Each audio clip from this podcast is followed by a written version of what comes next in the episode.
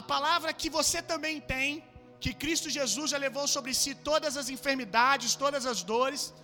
E nós fomos durante toda a gravidez nos posicionando nessa palavra. Logo depois que o Tito nasceu, no primeiro exame que ele foi fazer, nós recebemos outro diagnóstico. No exame da orelhinha, a gente recebeu o diagnóstico de que ele provavelmente tinha algum problema de surdez. Fizemos o primeiro exame, a médica falou assim: vamos fazer mais um. Vamos fazer mais um para garantir. A gente fez mais um e ele também não ouviu na hora do exame, ou pelo menos o aparelho não captou nenhum, nenhuma onda sonora, não sei como que eles trabalham lá, que ele estava ouvindo, não captou que ele estava ouvindo.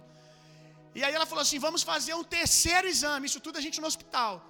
Terceiro exame também, ela disse: olha, vamos esperar, não deu um bom resultado ainda, vamos esperar mais uns dias, pode ser que ele esteja com alguma secreção no ouvido e a gente faz de novo. Nós fomos com ele para casa, uma semana depois, uma semana depois a gente foi ao hospital fazer o exame. Quando fez o exame, ela disse: Olha, de um ouvido ele ouve, do outro ele não está ouvindo. E eu poderia ter saído ali, dali dizendo: Não, então ele é surdo de um ouvido, do outro ele está ouvindo, glória a Deus. Mas eu saí dali com uma convicção diferente. Se Jesus curou um ouvido, ele vai curar os dois. Ele vai ser perfeito dos dois ouvidos. E a gente foi para casa e ela marcou um outro exame mais. Ah, mais. Dá uma palavra aí, gente. Mais detalhado. Obrigado, Flavinho. Mais específico. Um exame mais específico. E a gente foi fazer esse exame. Debaixo de oração, liberando palavra na vida dele. Quando a gente foi fazer esse exame, graças a Deus, nesse exame, nós vivemos cura e descobrimos que ele ouve perfeitamente dos dois ouvidos. E o que que isso tem a ver com essa palavra dessa noite? O que que tem a ver com o nome dele, Tito Rafael? É que no meio desse caos todo que a gente estava vivendo de diagnósticos negativos, um dia Nathalie foi para a casa da mãe dela, grávida. Quantos meses mais ou menos você estava, amor? No quarto mês, mais ou menos. Ela foi para a casa da mãe dela grávida. Acho que foi bem depois de um exame desses, de um dia difícil ela um pouco triste, porque a gente fica no primeiro momento, a alma da gente quer desfalecer, mas o apóstolo Paulo diz que ainda que o meu homem exterior se corrompa, o meu interior se renova todas as manhãs. Então, quando a alma da gente começa a se apegar aos diagnósticos negativos, a gente precisa ter uma postura de andar no espírito e dizer para a alma: a sua opinião não vale agora, alma, você não sabe de nada. Se eu quero saber a vontade de Deus, eu preciso consultar o meu espírito, porque é no meu espírito que Deus comunica a sua vontade, é no meu espírito que Deus comunica as verdades do Evangelho, as verdades da palavra. E depois desse dia cansativo, a gente foi, ela foi, na verdade, na casa da mãe dela, e ela estava chorando. Ela estava chorando, e a gente tem uma sobrinha que é a Loren. Quem aqui conhece a Loren? A Loren é uma peça, uma peça, é uma bênção.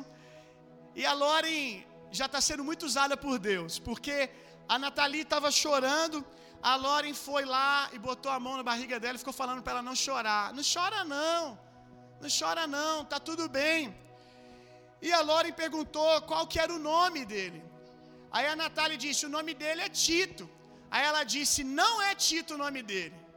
O nome dele não é Tito. A Natália: não, é Tito sim. Ela disse: o nome dele é Rafael. Agora, meu irmão, a Lore não tem nenhum amigo com o nome de Rafael. E sabe o que é engraçado? Eu não sei se você sabe o que significa Rafael. Rafael significa Deus cura. No meio desse, desse caos todo, vem uma criança e bota a mão na barriga da Natália e fala assim: o nome dele é Deus cura. Liberando uma palavra de profecia em direção do coração da Natália e do meu. Por isso que o nome dele é Tito Rafael. E eu creio que essa mensagem não é uma mensagem só para ele, que Deus o curou. Mas eu creio que o que ele experimentou, meu irmão, é um sinal daquilo que Deus quer usá-lo. Eu creio que ele será um grande ministro de cura nessa nação e no mundo. E eu quero falar um pouco sobre vida saudável hoje, sobre cura. O tema dessa palavra é Viva muito e viva feliz. Diga comigo, viva muito e viva feliz. Por quê? Porque Deus cura. Amém? Abre a sua Bíblia comigo lá em Josué.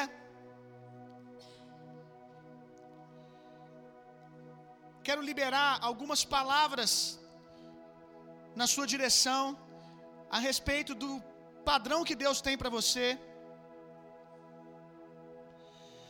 Josué, capítulo 14, verso 11.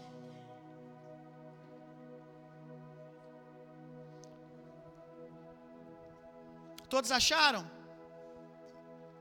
Olha o que Caleb declara: Estou tão forte hoje como no dia em que Moisés me enviou. Ele tinha por volta de 40 anos, na verdade tinha 40 anos. Estou tão forte hoje como no dia em que Moisés me enviou. A força que eu tinha naquele dia, eu ainda tenho agora. E aqui ele já está velhinho, com 80 anos. A força que eu tinha quando eu estava com 40 anos. Tem gente que se falar isso não quer dizer nada, né? Porque com 40 já está cansado, desanimado, desistido. Mas não Caleb, ele está dizendo que quando ele tinha 40 anos, ele parecia um menino de 20, um meninão. E agora ele está dizendo mais. Agora que eu estou com 80, eu ainda estou com aquela mesma força de um menino. Eu ainda tenho vitalidade em mim como um menino de 20, ou no caso dele, um meninão de 40 anos. Tanto para combater na guerra, como para fazer o que for necessário. Com 80 anos ele está sem desculpas. Com 80 anos ele está dizendo que ele pode topar qualquer parada, qualquer desafio novo. Ele está dizendo que eu estou pronto até para a guerra. Eu tenho a força de um jovem para ir para a guerra. E tem gente aqui com 25 que já não está topando nada. Tem gente aqui com 21 que os jovens da igreja já falam: Meu querido, que speed, velho. Não topa fazer nada, quer ficar em casa. Então, ah, Deus está falando, que eles estão um apontando para o outro aí. Deus está falando. Não aguenta fazer nada. Irmão, vamos dar um passeio hoje depois do culto? Ah, tô tão cansado. Ó oh, céus, ó oh, vida. Ah, não, outro dia. Aí você chama ele no outro dia. Ah, hoje não dá. Se a gente, se a igreja, se a igreja passa um desafio novo, ai meu Deus, a igreja falou que vai construir outra casa. Misericórdia, já não estou aguentando mais. Sempre cansado. Não está dando conta dos filhos. Com 30 anos, talvez não está dando conta do filho. Velhice já te pegou com 22 anos, com 23 anos, misericórdia. Caleb está dizendo aqui que ele tem 80 e está pronto para uma guerra. Meu irmão, toda essa unção, essa vitalidade de Caleb não é algo reservado para Caleb, é algo reservado para os filhos de Deus. É isso que Deus tem, acho que você não está me ouvindo. É isso que Deus tem para mim e que Deus tem para você. O problema é que você está se deixando ser enganado pelo que o espelho diz para você. Talvez você achou uma ruguinha e você já está aceitando o que o espelho está dizendo, um cabelinho branco. Caleb também tinha tudo isso. O texto não está dizendo que Caleb não tinha cabelo branco, não está dizendo que ele não tinha uma pele já cansada, mas está dizendo que ele não andava por aquilo que ele via, mas ele andava por aquilo que ele cria. Se a minha promessa ainda não se cumpriu, então quer dizer que toda a unção que eu preciso para ver isso acontecer ainda está disponível. Eu não vou andar por aquilo que eu estou vendo. E certamente que muitos outros meninos ficaram pelo caminho. A gente sabe que ele estava junto com os doze espias. E só ele e Josué toparam derrubar os gigantes. Só ele e Josué, então, naqueles dias também tinha esse tipo de jovem aí, que não topa nada, que tudo está cansado, é dor aqui, é dor ali. Quero ler um outro texto para você liberar uma outra promessa. Gênesis capítulo 25. Gênesis capítulo 25, verso 8. É um desafio isso, porque nós sabemos que o mundo a mensagem do mundo é de cansaço o tempo todo. Mas como eu falei aqui, quando eu estava compartilhando o testemunho, ainda que o meu homem exterior se corrompa, ainda que fisicamente eu esteja cansado, eu preciso aprender a andar no espírito. Eu preciso conseguir dar um rendimento maior do que o ímpio. E não é na força do seu braço, é crendo no que a palavra diz ao seu respeito. É uma vergonha às vezes, um amigo seu da faculdade, um amigo seu do trabalho, tem um melhor desempenho do que o seu. Está sempre sorrindo, sempre animado, você está sempre de burro amarrado, sempre de mal com a vida, sempre batizado do limão.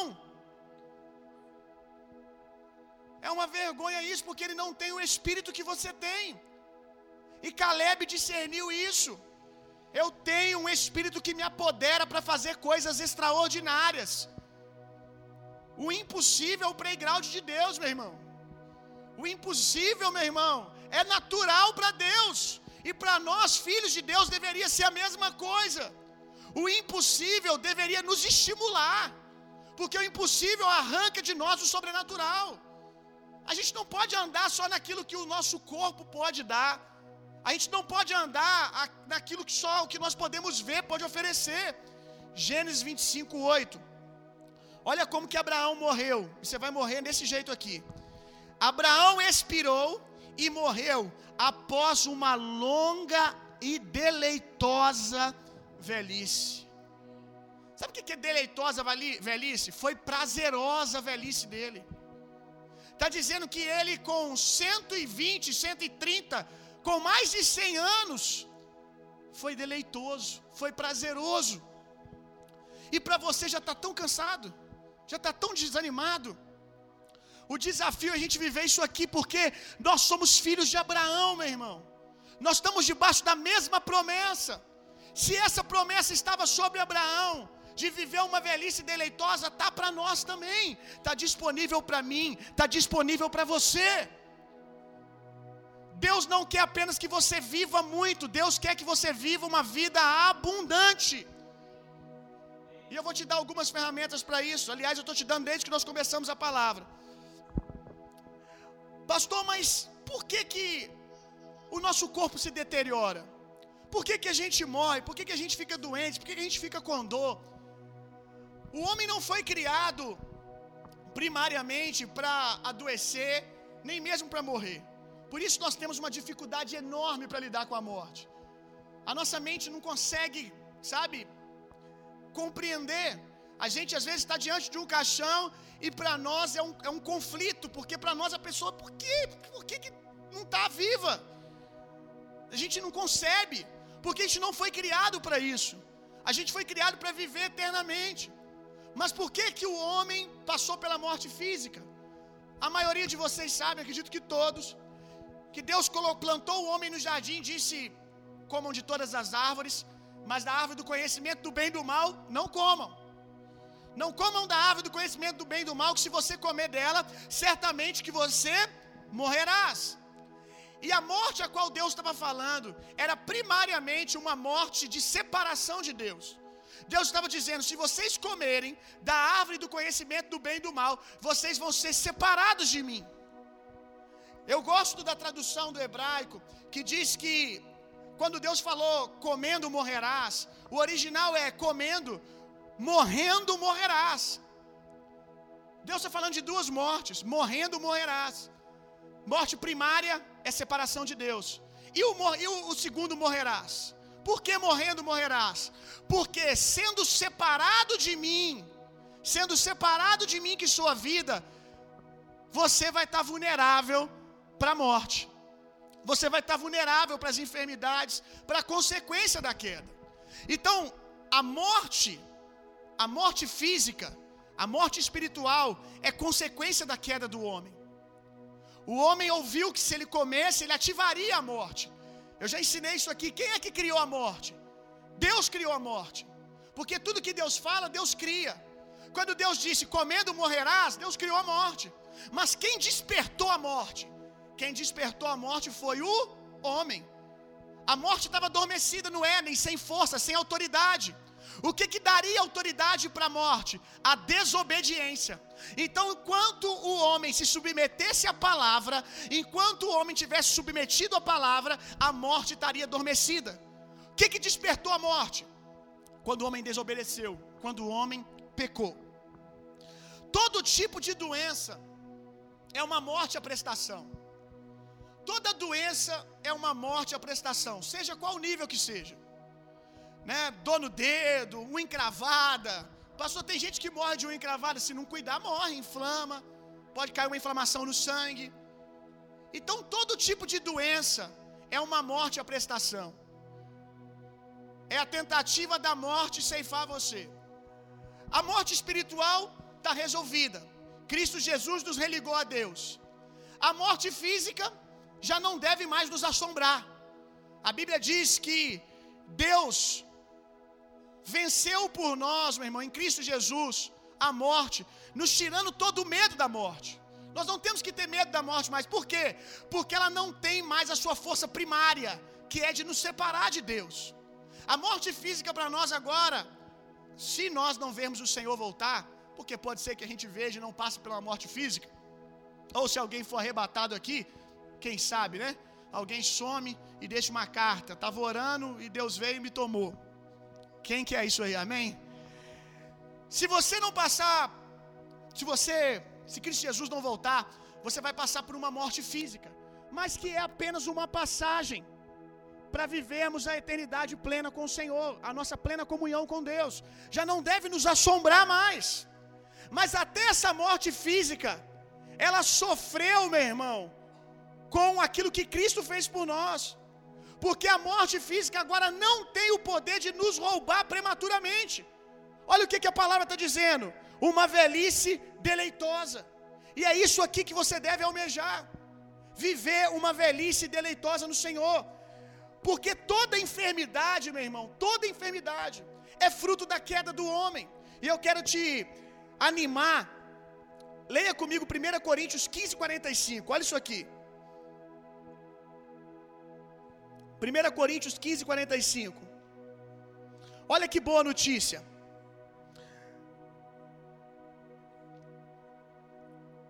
A morte é consequência da desobediência do primeiro Adão. 1 Coríntios, capítulo 15, verso 45. Pois assim está escrito: o primeiro homem, Adão, se tornou um ser vivente, mas o último Adão, Cristo, espírito vivificante. O que vem primeiro não é o espiritual, e sim o natural. Depois vem o espiritual. O primeiro homem formado do pó da terra é terreno, o segundo homem é do céu. Como foi o homem terreno, assim também são os demais que são feitos do pó da terra. E como é o homem celestial, assim também são os celestiais. Quem aqui é descendente do segundo e último Adão? Quem aqui é? Eu e você. Nós somos descendentes do segundo Adão, meu irmão. Agora, olha como o segundo Adão vivia. Vamos abrir alguns textos agora. Tem que ser rápido. João capítulo 7, verso 30. Olha como o segundo Adão andava. Então quiseram prendê-lo, mas ninguém lhe pôs as mãos, porque a sua hora ainda não tinha chegado. João 7,51.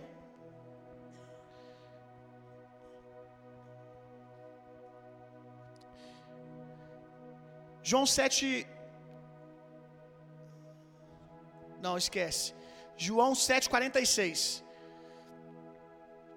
Eles responderam: Jamais alguém falou como este homem. O que está acontecendo nesses textos que a gente acabou de ler? No primeiro texto diz que os homens queriam prender Jesus e matá-lo, mas não puderam porque não havia chegado ainda a sua hora. Em outros episódios, como Lucas 4, anota aí Lucas 4, 28 ou 30. Os fariseus, os doutores da lei, tentaram matar Jesus e não conseguiram. Por que, que eles tentavam matar Jesus e não conseguiam? Porque o salário do pecado é a morte. Jesus não tinha pecado. Não se pode matar um homem como Jesus, meu irmão. Eles até tentaram de várias maneiras. Mas ele mesmo disse, abre a sua Bíblia comigo lá em João 10, 18. Olha isso aqui. João 10, 18. A gente vai comentar João 7,46 ainda. João 10, 18. Ninguém tira a minha vida. Pelo contrário, eu espontaneamente a dou. Tenho autoridade para entregá-la, também para reavê-la. Este mandato eu recebi do meu Pai. Ninguém tira a minha vida. Ninguém tira por quê? Porque não pode. Ninguém podia tirar a vida de Jesus, porque Jesus não tinha pecado algum. Não havia nenhum tipo de acusação, de condenação, para que a maldição do primeiro Adão se cumprisse sobre ele. Esse episódio que nós lemos aqui de João 7,46, aonde os homens dizem: Eu nunca ouvi ninguém falar como ele. Por que, que esses homens, e quem são esses homens? Por que, que eles estão dizendo isso? Esses homens são soldados que os sacerdotes enviaram para prender Jesus. Para mim, aqui é um dos episódios mais incríveis do ministério de Jesus. Esses soldados foram enviados para prender Jesus. E a Bíblia diz que eles chegaram lá para prender Jesus, Jesus estava pregando.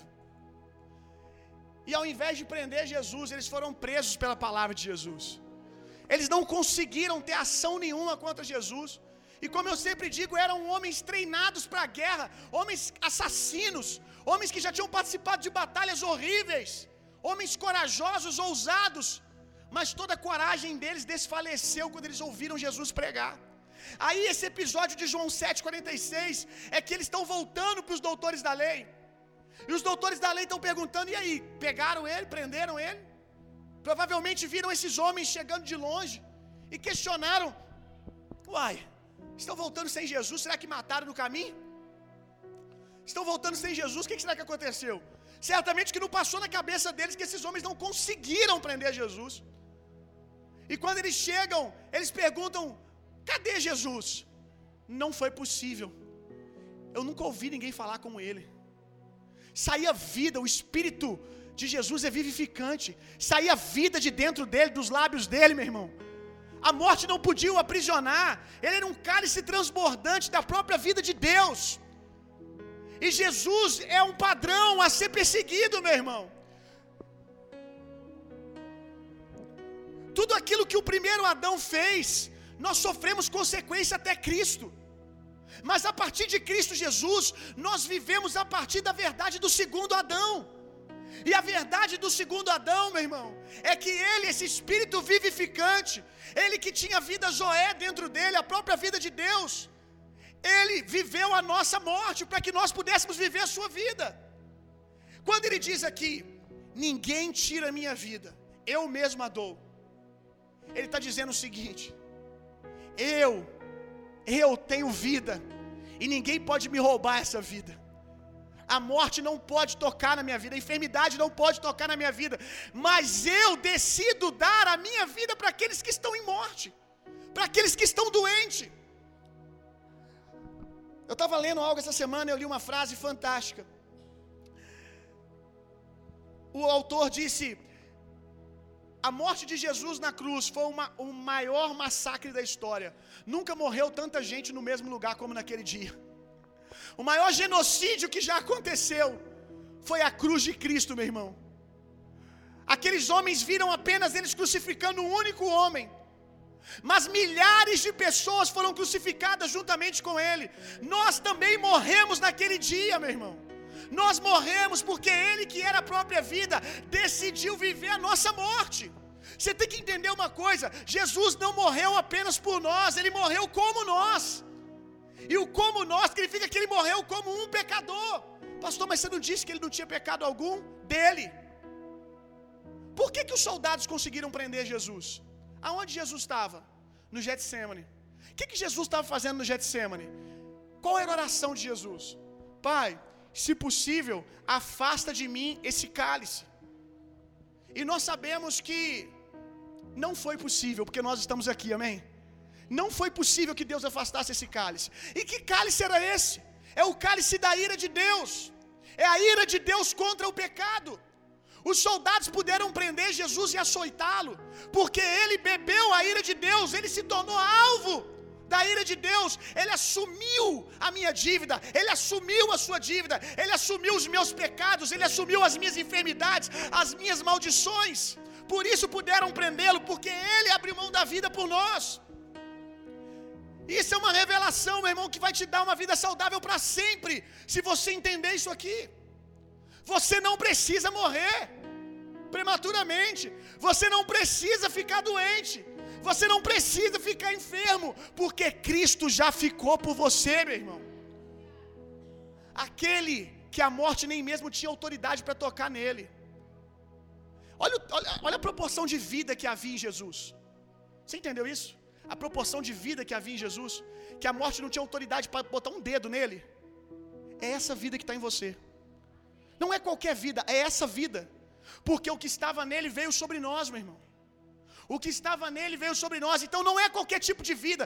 Você tem que ler isso aqui para você entender que as pessoas tentavam matar ele, mas não conseguia. Tem um episódio em Lucas que eu falei para você anotar. Lucas 4, 28.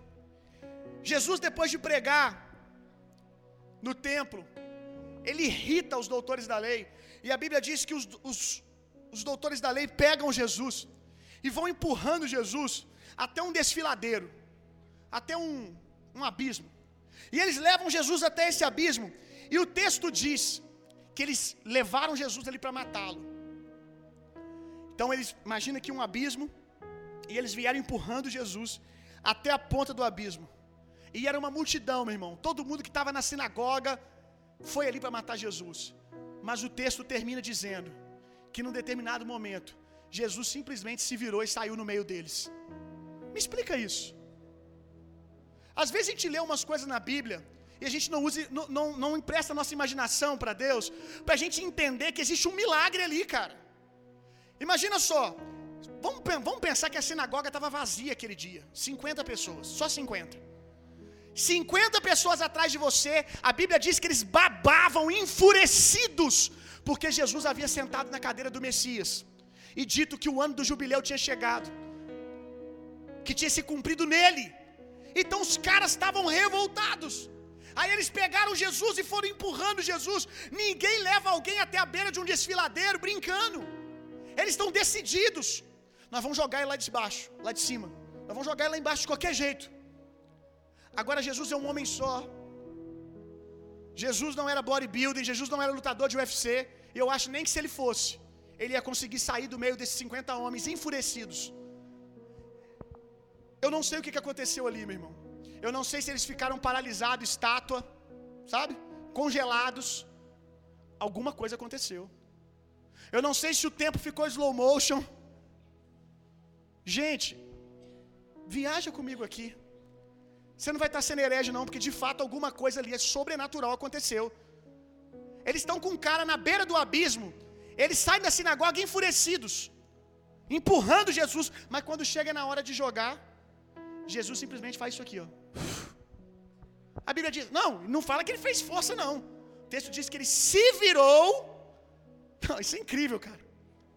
Ele se tem uns milagres na Bíblia escondidos que você não parar para imaginar o que está acontecendo, você não vê. Ele se virou, aí eu imagino, né? dá licença, dá licença, dá licença, e foi embora. E foi embora. Eu não sei o que aconteceu, que, qual foi a reação daquelas pessoas quando elas abriram olhos, os olhos, cadê? Ou então, não sei, algo sobrenatural. De repente todo mundo estava enfurecido, começou a dar paz do Senhor para ele, a paz, a paz. Por que, que a gente estava querendo jogar esse homem? Ele é um amor de pessoa. Eu não sei o que aconteceu, mas eu sei, meu irmão, que Jesus não podia ser jogado dali, porque o salário do pecado é a morte, e se Jesus não tem pecado, ele não pode morrer. Sabe o que, ia acontecer? Jesus não ia poder morrer por nós cumprindo o seu plano redentivo, porque os príncipes desse mundo não podiam saber quem ele era para crucificá-lo por nós. Porque se jogam ele do desfiladeiro, do mesmo jeito que ele saiu de cima, ele ia cair embaixo. Ele ia cair, acho que nem poeira ele ia ter que limpar da roupa. Ia virar para cima. E aí, pessoal? Deixa eu lhe curar um, curar um enfermo. Por que, que ninguém jogou ele? Não, ele não permitiu que jogassem ele lá de cima. Eles iriam idolatrar Jesus, meu irmão. Eles iriam idolatrar Jesus, não iam querer matar Jesus mais. E Jesus precisava morrer por nós. Mas o que você tem que entender é que era o tipo de vida que estava sobre Jesus que desafiava a morte de um jeito incrível. Que ria da cara da morte. Como alguém disse, a morte morreu de medo ao ver Jesus nascer, meu irmão. Que nível de vida que havia nele, nesse espírito vivificante, que agora está em nós. Porque ele morreu a nossa morte para que a gente viva a vida dele. Pra você entender melhor, abra sua Bíblia comigo em Gênesis 27.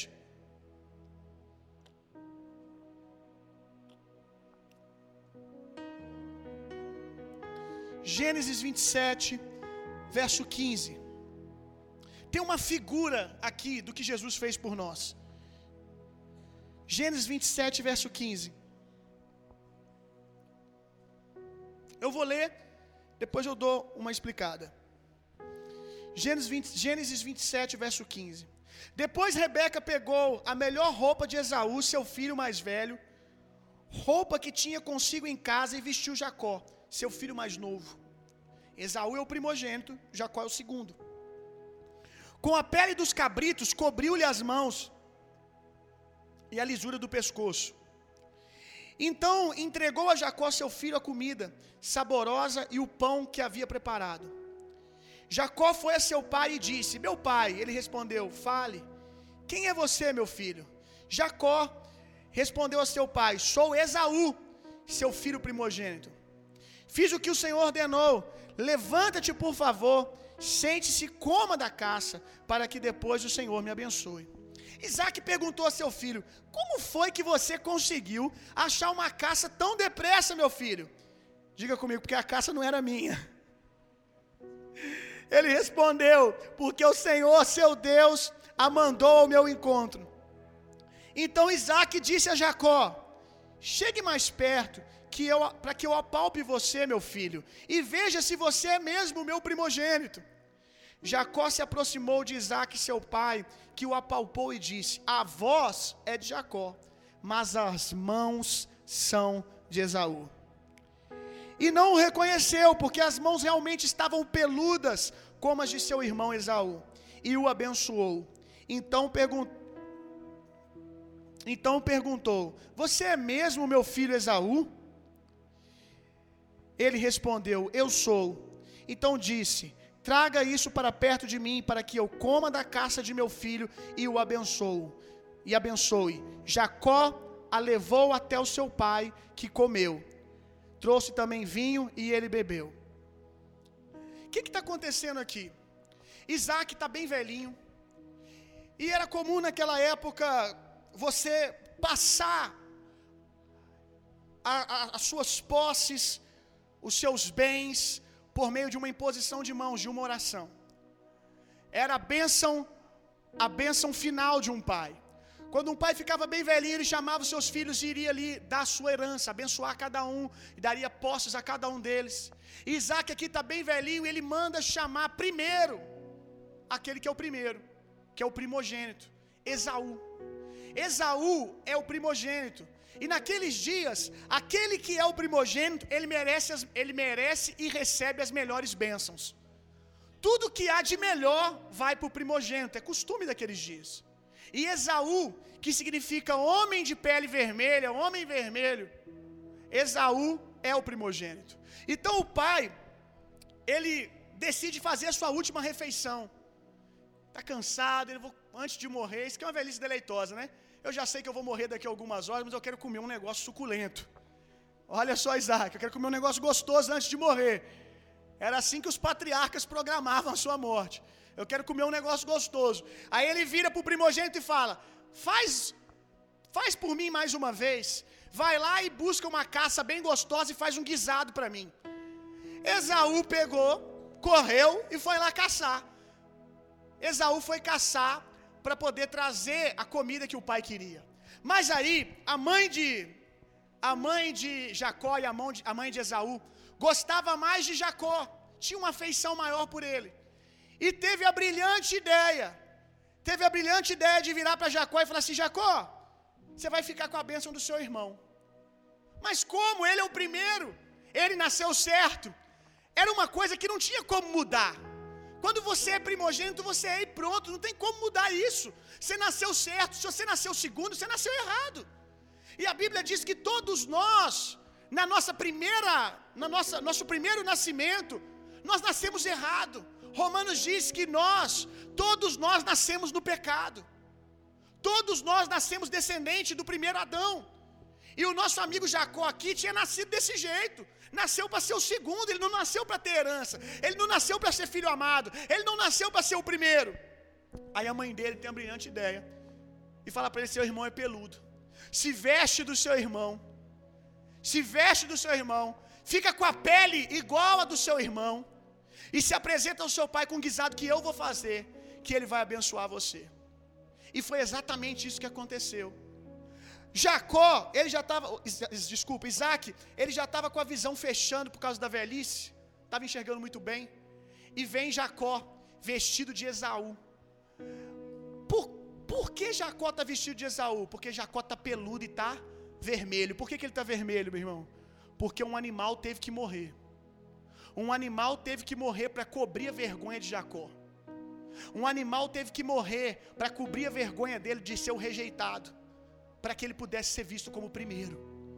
A mãe dele pega um animal, mata um animal, ou ele mata um animal, e ele veste esse animal e chega até o pai dele. Quando o pai dele coloca as mãos sobre ele, o pai dele diz: É Esaú. Por que, que você está falando isso, pastor? O que, que isso tem a ver comigo? Tem tudo a ver. Porque hoje, quando nós nos aproximamos de Deus, nós éramos Jacó, mas nós estamos vestidos de Esaú. Quando nós nos aproximamos de Deus hoje, meu irmão, quando Deus nos toca, Deus sente Cristo, Deus sente sangue. A Bíblia diz que nós somos lavados pelo sangue do Cordeiro. Esse, esse, essa história é figura daquilo que um dia haveria de acontecer conosco, conosco, comigo, com você. Quando nós nos aproximamos de Deus hoje, apesar de quem você é, quando Deus olha para você, quando Deus toca você, Deus sente Esaú. O apóstolo Paulo ele vai nos, desafiar: se vistam de Cristo, se vistam de Cristo. E esse é o nosso desafio, meu irmão. Se você aprender a andar vestido de Cristo, vestido da palavra, enfermidade nenhuma terá autoridade sobre você. A morte não terá autoridade para te roubar prematuramente. Se vista de Cristo, meu irmão. Que quando o pai e todo mundo for palpar você, é Esaú, é vermelho, tem sangue.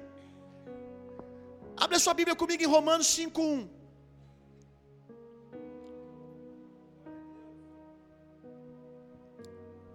Romanos 5:1 Justificado, pois, pela fé, tenhamos paz com Deus por nosso Senhor Jesus Cristo.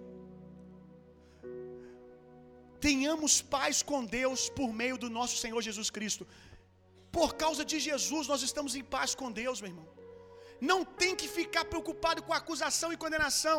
Sabe por que, que muitas vezes as enfermidades tocam você? Porque você se acha culpado. Tem gente que os psicólogos chamam de autossabotagem, né? Ele mesmo se sabota. Ele mesmo diz para ele que ele não merece. Ele mesmo diz para ele que ele não é digno. É só eu que às vezes acordo de manhã e diante de alguma coisa, de um, de um tempo de boas notícias que está acontecendo, eu ouço lá no fundo uma voz dizer: Você não merece isso. Você não pode receber isso. Autossabotagem é isso que a acusação e que a condenação traz em mim e você. Você não pode se, apro se aproximar de Deus e nem andar na terra vestido do primeiro Adão. Senão acusação e a condenação vai ter autoridade sobre a sua vida, meu irmão. Você precisa se vestir daquilo que Cristo fez. Justificação é Cristo ter tomado o seu lugar. Se Cristo tomou o seu lugar, as enfermidades que eram fruto da queda não têm autoridade sobre você. Se as enfermidades são fruto da queda, fruto do pecado, se o problema do pecado já está resolvido em Cristo Jesus e você está vestido de Cristo, por que, que a enfermidade tem poder em você? Por que, ela tem autoridade em você? Se não é você que vive mais, é Cristo que vive. Queremos que Cristo morra outra morte? Que Cristo adoeça outra vez? Ele já fez isso uma vez só por nós, meu irmão. O nosso corpo é o corpo de Cristo. E nós precisamos nos vestir dessa verdade. E, e se vestir dessa verdade fala de você vestir primeiro aqui na sua mente, na sua consciência. Olha isso aqui, Hebreus 10, 21. E tendo um grande, um grande sacerdote sobre a casa de Deus, cheguemos-nos com verdadeiro coração, com interesse de fé e tendo um, cura, um coração purificado da má consciência. Quantos de vocês aqui são filhos de Deus e têm um, uma mente com uma má consciência? Vou ler de novo.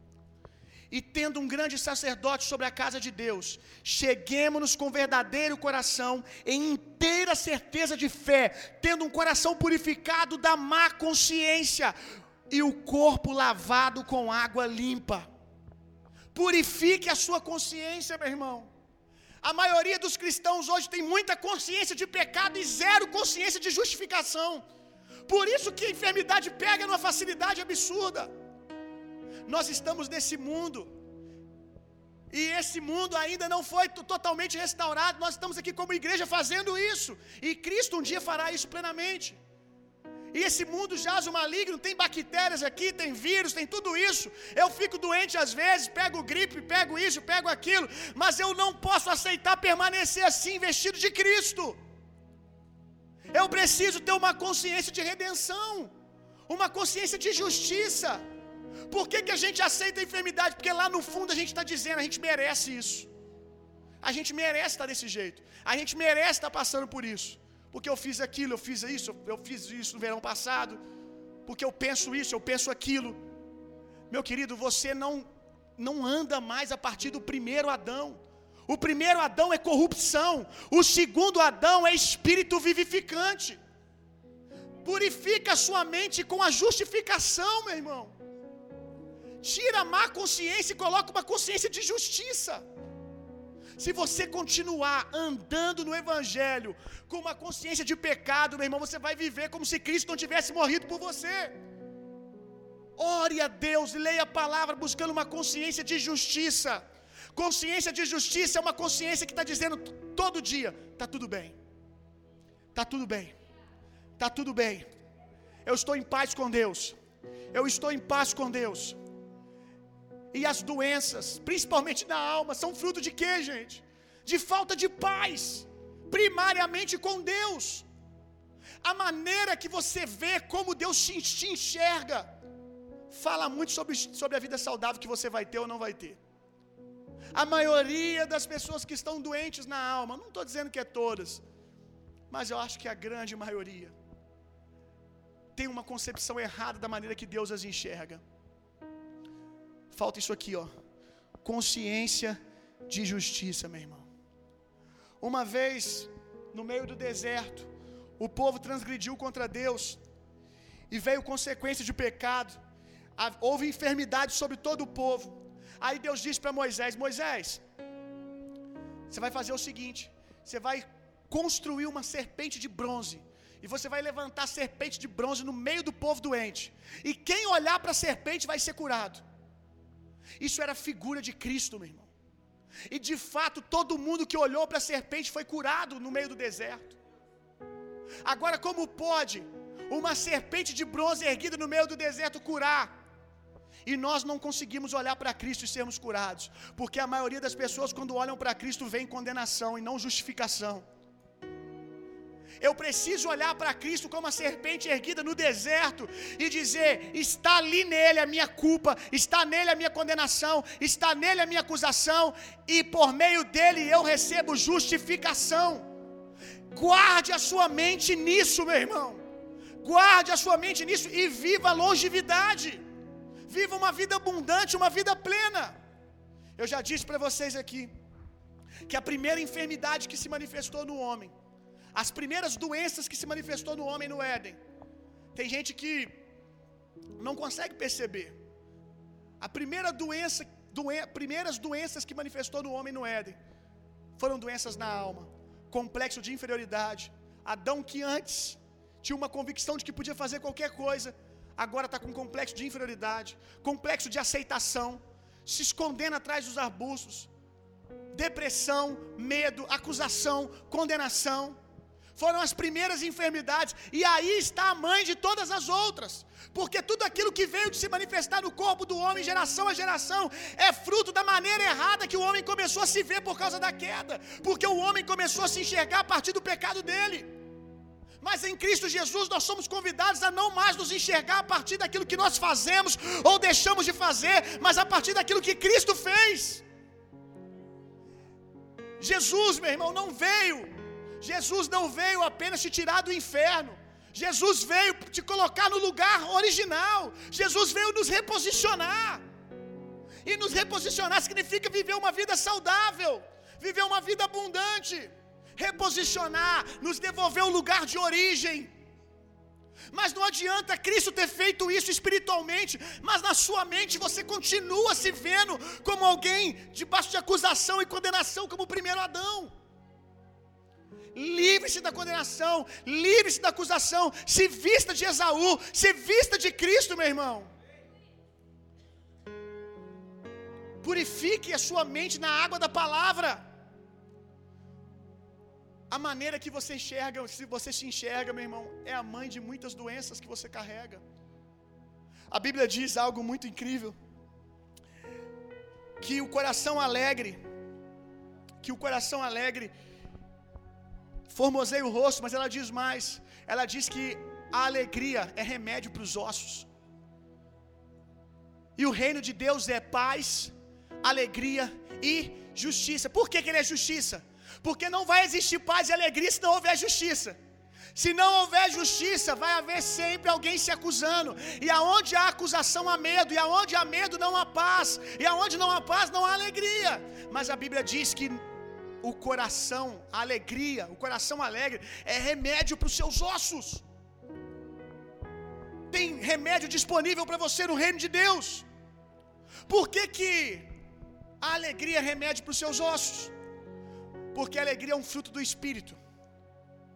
E todo fruto do espírito é saúde para nós, meu irmão. Todo fruto do espírito é saúde para nós. Por que, que a gente fica doente às vezes? Porque a gente se expõe a tudo isso que eu estou falando, a condenação e acusação. Por que, que a gente permanece doente, melhor dizendo, né? Porque às vezes a gente fica doente por má administração da saúde, né? Come mal, se exercita mal e às vezes fica doente. Faz besteira com o corpo que ainda não foi redimido. Mas por que que permanece doente? Muitas vezes, meu irmão, é expor o seu corpo a um ambiente que ele não foi criado para estar. O seu corpo, ele foi criado, meu irmão, para viver a natureza de Deus. E o fruto do espírito é a própria natureza de Deus: paz, longanimidade, domínio próprio, mansidão. E quando você sai do fruto do espírito, você expõe o seu corpo a um lugar que ele não foi criado para estar. Quando você se estressa, quando você guarda mágoa no seu coração, quando você se chateia, quando você grita, tudo isso está te expondo fora do ambiente que você nasceu para viver. Aí você expõe o seu corpo a um lugar de doença. Agora, a vida do Espírito, que é a vida de Cristo, é uma vida saudável, meu irmão. Eu quero desafiar você, meu irmão, a viver uma vida abundante, uma vida no Espírito